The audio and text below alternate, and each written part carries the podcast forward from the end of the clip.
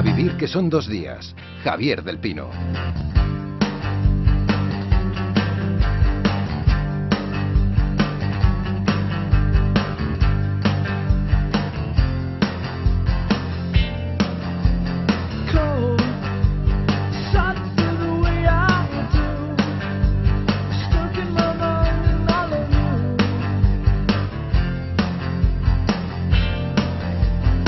Con nuestro club de lectura. Óscar López, ¿cómo estás? Hola, buenos días. Eh, hoy eh, queríamos saludarte a ritmo de tango literario que seguro que te gusta. A ver. El carrero que se vista le tiro una puñalada y a las dos o tres paradas le mando un tiro al cochero. Para quien como tú escuchar a, a- a Borges, aunque sea cantando, cantando mal, como decía él, ¿no? Hombre, desde luego yo que reivindico el atrevimiento ¿no? y el descaro, pero creo que mejor que Borges se dedique a, a lo que realmente hizo muy bien durante todo el siglo XX, que fue convertirse en uno de los grandes escritores y teóricos de la literatura. Pero bueno, tampoco desafinaba mucho, ¿eh? por lo que estaba escuchando. El otro día, por cierto, pasando por Madrid, vi una placa en la Puerta del Sol, en un edificio que ponía aquí residió durante un tiempo Jorge Luis Borges. Yo no, Ah. no- no sabía que había vivido en la Puerta del tampoco. Sol. Eh, mira, en, el, club de hoy no tenemos a Borges, ya nos habría gustado, pero sí una autora muy conocida y, y a dos lectores que han venido a charlar con nosotros sobre una novela que empieza así.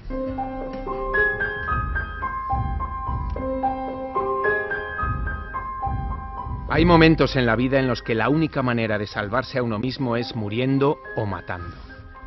Aquella frase de Mohamed Ziad la había atormentado desde el mismo instante en que la había escuchado de labios de su hijo Badi Ziad. No podía dejar de pensar en aquellas palabras mientras conducía bajo un sol implacable que doraba las piedras del camino. El mismo color dorado de las casas que se apiñaban en la nueva ciudad de Jerusalén, construidas con esas piedras engañosamente suaves, pero duras como las rocas de las canteras donde habían sido arrancadas. Conducía despacio, dejando que su mirada vagara por el horizonte donde las montañas de Judea se le antojaban cercanas. Sí, iba despacio aunque tenía prisa. Sin embargo, necesitaba saborear aquellos instantes de silencio para evitar que las emociones la dominaran. Era la voz de Jesús Vázquez leyendo las primeras líneas de Dispara, yo ya estoy muerto.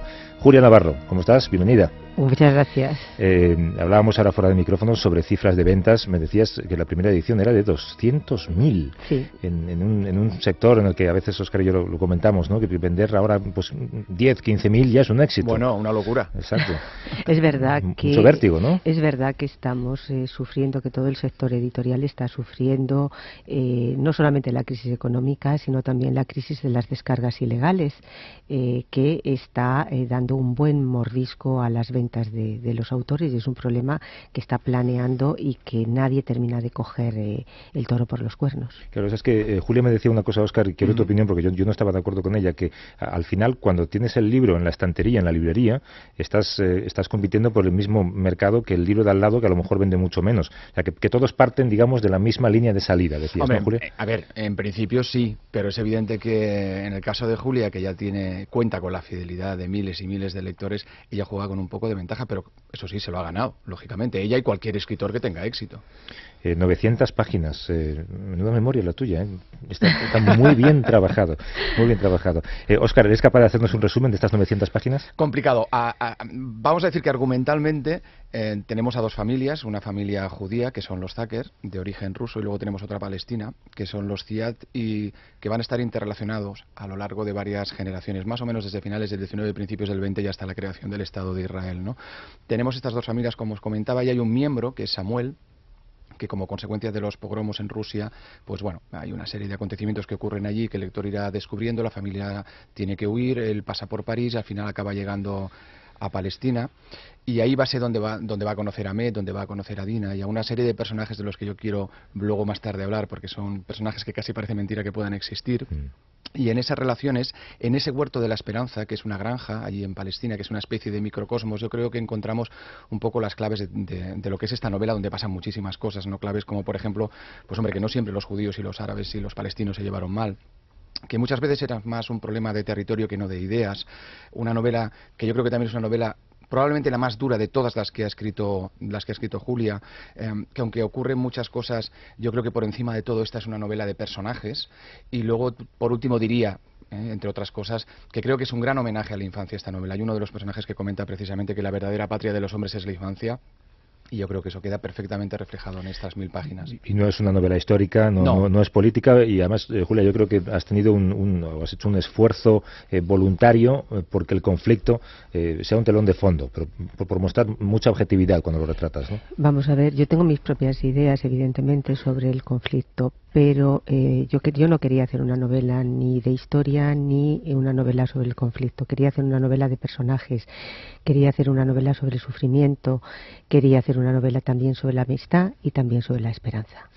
Pues le he contado a Julia, eh, Oscar, lo que vamos a hacer, y es que traemos siempre oyentes, pero se nos ocurrió la idea de que fueran dos oyentes muy particulares, que fuera eh, una oyente lectora eh, que es judía y un oyente lector que es, que es palestino. Radio Barcelona, junto a ti está Dalia Levinson Markovich. Hola Dalia, ¿cómo estás? Muy bien, muchas gracias por la invitación. Vives en San Cugat del Vallés, abogada, presidenta de la comunidad israelí de Barcelona y secretaria general del ex, ah, ex.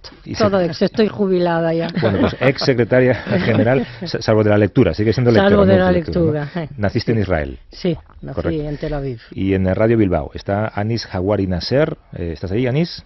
Sí, ¿Qué tal?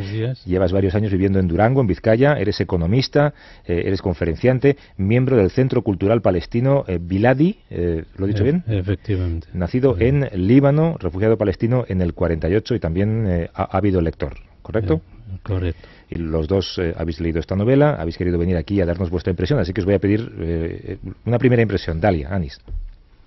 Bueno, mi primera impresión es ah, que es un fantástico libro, fantástico. lo he disfrutado muchísimo. es evidente que me he visto reflejada ah, en muchísimas, en muchísimas, en, todo, en todo lo que se refiere a, a los protagonistas o a los personajes judíos, puesto que es parte de la historia de mi familia y de la mía propia. Eh, por lo tanto, he ido de la mano en este tema y el tratamiento después, lo que ha dicho la autora, y la felicito porque realmente eh, creo que ha acertado en que esto es una historia de amistad, de sufrimiento, de relaciones personales extraordinaria y que el conflicto está detrás, pero no se le pone y no se le trata de poner por delante. Anis. Sí, bueno, eh, quiero también eh, felicitar a doña Julia. Eh, el libro gira alrededor de una época que pocos libros han tratado realmente, que es el, nacimiento del sionismo. Eh, habla luego menos de, la parte que nos afecta directamente, que es a partir de, de 1948, eh, pero puedo comentar que mi defunta abuela pues me hablaba de sus relaciones con familias judías, aunque son familias judías palestinas. De, de, siempre, que han vivido con los palestinos y han compartido eh, convivencia eh, y comida y fiestas a lo largo de, su existencia en Palestina. Mm. Eh, ambos, Julia, te transmiten su agradecimiento por la pulcritud con lo que has tratado esto.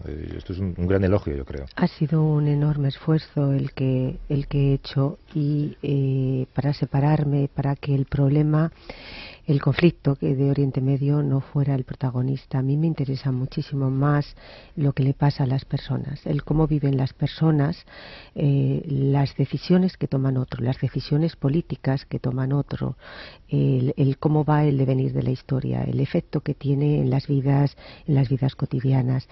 Y sobre eso es lo que he querido escribir. Eh, y precisamente, Ani, he terminado en el 48 porque si hubiese continuado la novela ahí, bueno, primero habría sido una novela que habría sido otras 900 páginas. No sé si los lectores me lo habríais perdonado. Y en segundo lugar, porque entonces sí habría tenido que ser una novela ya exclusivamente eh, sobre el conflicto. Eh, de todas maneras, eh, yo creo que el dolor y el sufrimiento eh, eh, bueno, pues eh, de ambas comunidades lo, voy reflejando en el, día a día de, la historia de, esas dos familias a las que lo que he intentado es que aflorara pues sus problemas, sus problemas cotidianos, sus sentimientos, sus emociones en definitiva, eh, todo lo que les va, lo, que le puede pasar a cualquier ser humano en el, en el día a día del vivir. Aquí, Oscar, tú y yo estamos para malmeter, yo creo. Entonces, Oye, no, no, no malmetas. Vamos, a ver, vamos a ver si convencemos a Dalia y Anis para, que, para que critiquen algo del libro. Eh, ¿Puedo...? Sí, sí, adelante. Bueno, eh, el libro en realidad sugiere eh, una causa-efecto, o sea, al hablar, al tomar la historia como contexto, eh, sugiere una causa-efecto entre el sufrimiento judío y la inmigración a, Palestina, ¿no? En, esto.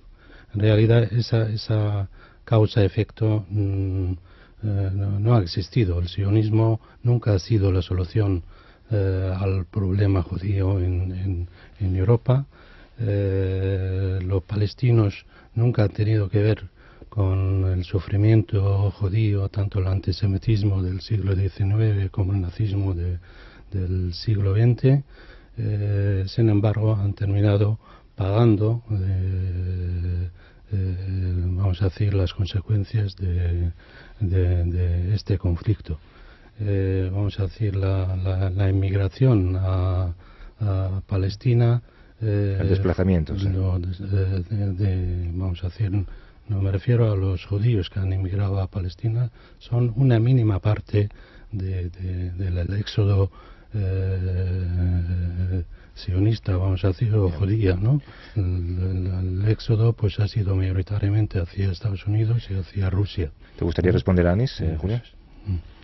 Eh, eh, Anis, eh, estoy eh, bastante de acuerdo con lo que dices, pero es que mm. esta no es una historia sobre el, el, sionismo, la emigración, de los, es decir, es la historia de unos personajes que tienen unas circunstancias determinadas y que en función de esas circunstancias, de lo que les está pasando, eh, toman una decisión que es la de ir a Palestina pero es una historia particular, es la historia de esos personajes, no es una tesis sobre eh, cómo nace el movimiento sionista, mm. o, es decir, ese no era el objetivo del libro. Y estoy de acuerdo contigo en una cosa, y además eh, yo lo, lo, lo, vengo diciendo en, en, bueno, los encuentros que tengo con lectores y, y en, en, la promoción que estoy haciendo por toda España, cuando me preguntan, eh, ¿hay un problema religioso entre judíos y palestinos?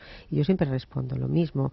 Miren, cuando en Europa eh, perseguían a los judíos, cuando en Europa les mandaban a los guetos, cuando en Europa les quemaban en las hogueras, eh, eso no pasaba en los países eh, musulmanes. El imperio turco pues cobraba un impuesto a los judíos por vivir allí, pero podían vivir.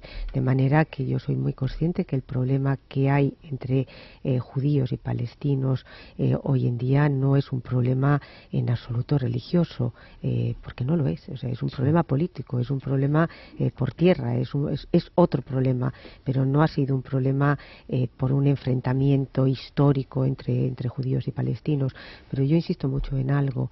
Esta es la historia de unos personajes, no es una tesis política mm. sobre el movimiento sionista, porque eh, esa ni, era mi intención ni, ni, ni, ni, habría sido entonces una historia, habría sido, habría sido una tesis. Dalia.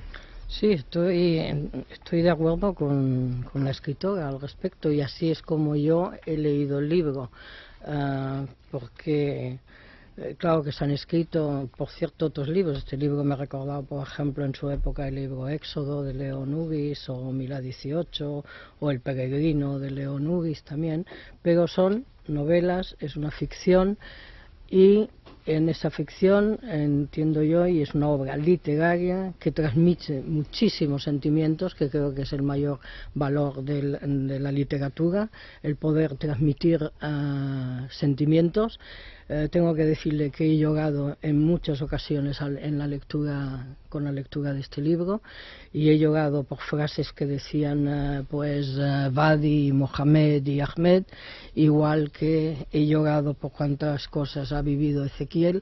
Es decir, me ha llegado profundamente ah, al corazón el sufrimiento realmente de las dos partes, del conflicto que les ha desgarrado, de cosas que yo, incluso yo de pequeña he vivido y puedo decir como anécdota, alguien que ayudó mucho a mi padre, que llegó Mis padres llegaron con uno de los barcos de la inmigración ilegal, precisamente en 1948.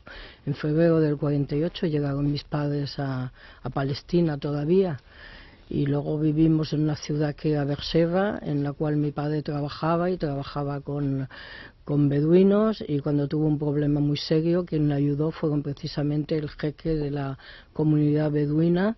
Eh, por lo tanto, es el día a día el que, eh, como personas, cuando nos hemos encontrado, somos iguales, sufrimos por el por el conflicto muchísimo, porque se nos echa encima, se nos eh, parece que tenemos que opinar y posicionarnos. A cualquier sitio donde voy me dicen, cuando digo que soy judía, ay, lo que estáis haciendo.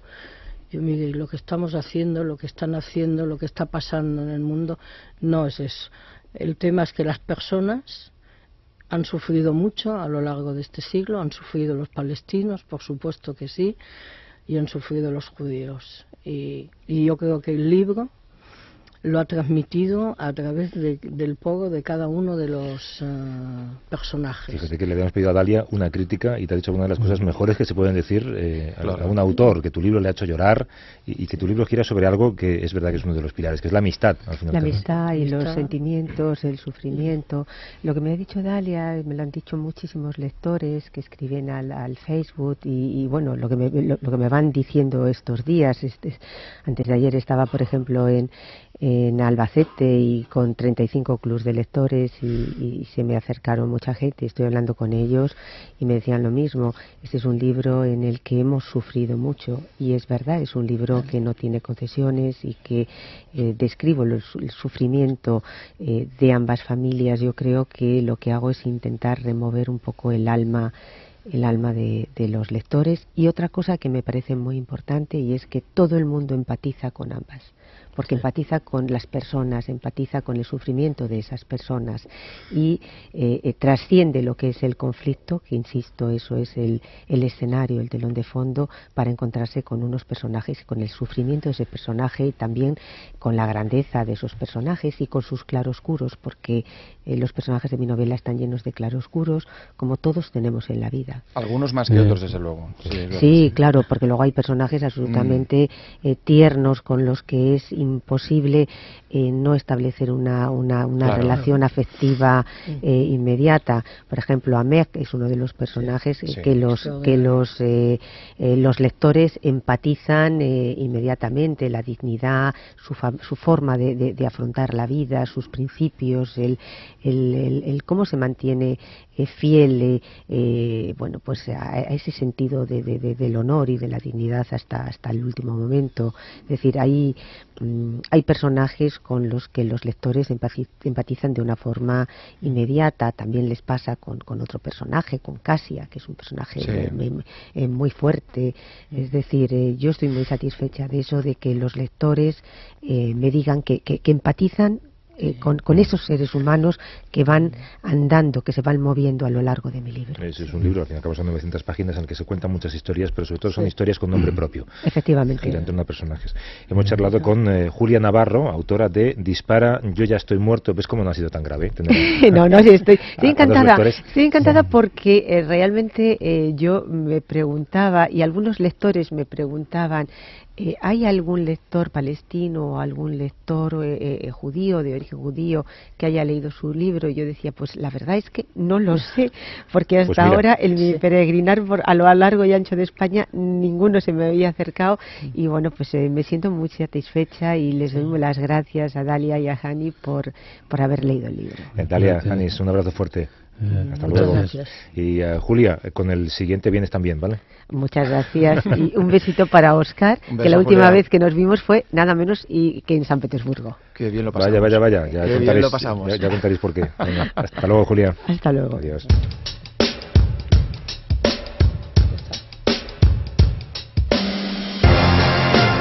Cerramos con recomendaciones.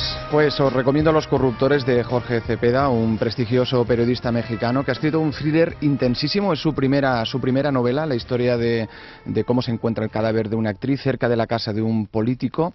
Hay un periodista que habla de ese tema en una columna y eso ya le va a generar un sinfín de problemas. Y la única manera que tendrá para resolverlos es intentar averiguar qué fue lo que ocurrió. Es una, una primera, un primer acercamiento de, de Jorge Cepeda a lo que es la ficción y yo creo que la verdad es que sale airoso, es una magnífica historia. Los corruptores de Jorge Cepeda, nos lo apuntamos, apúntense otro, Una historia violenta de Antonio Soler, será el libro que tendrán que leerse para el próximo club de lectura dentro de 15 días. Si quieren venir a la radio y participar y comentar el libro con nosotros y con su autor, lo pueden hacer enviándonos un correo electrónico a avivir@cadenaser.com. El libro es Una historia violenta de Antonio Soler. Estará con nosotros Antonio dentro de un par de semanas. avivir@cadenaser.com. Hasta luego, Oscar. Un abrazo.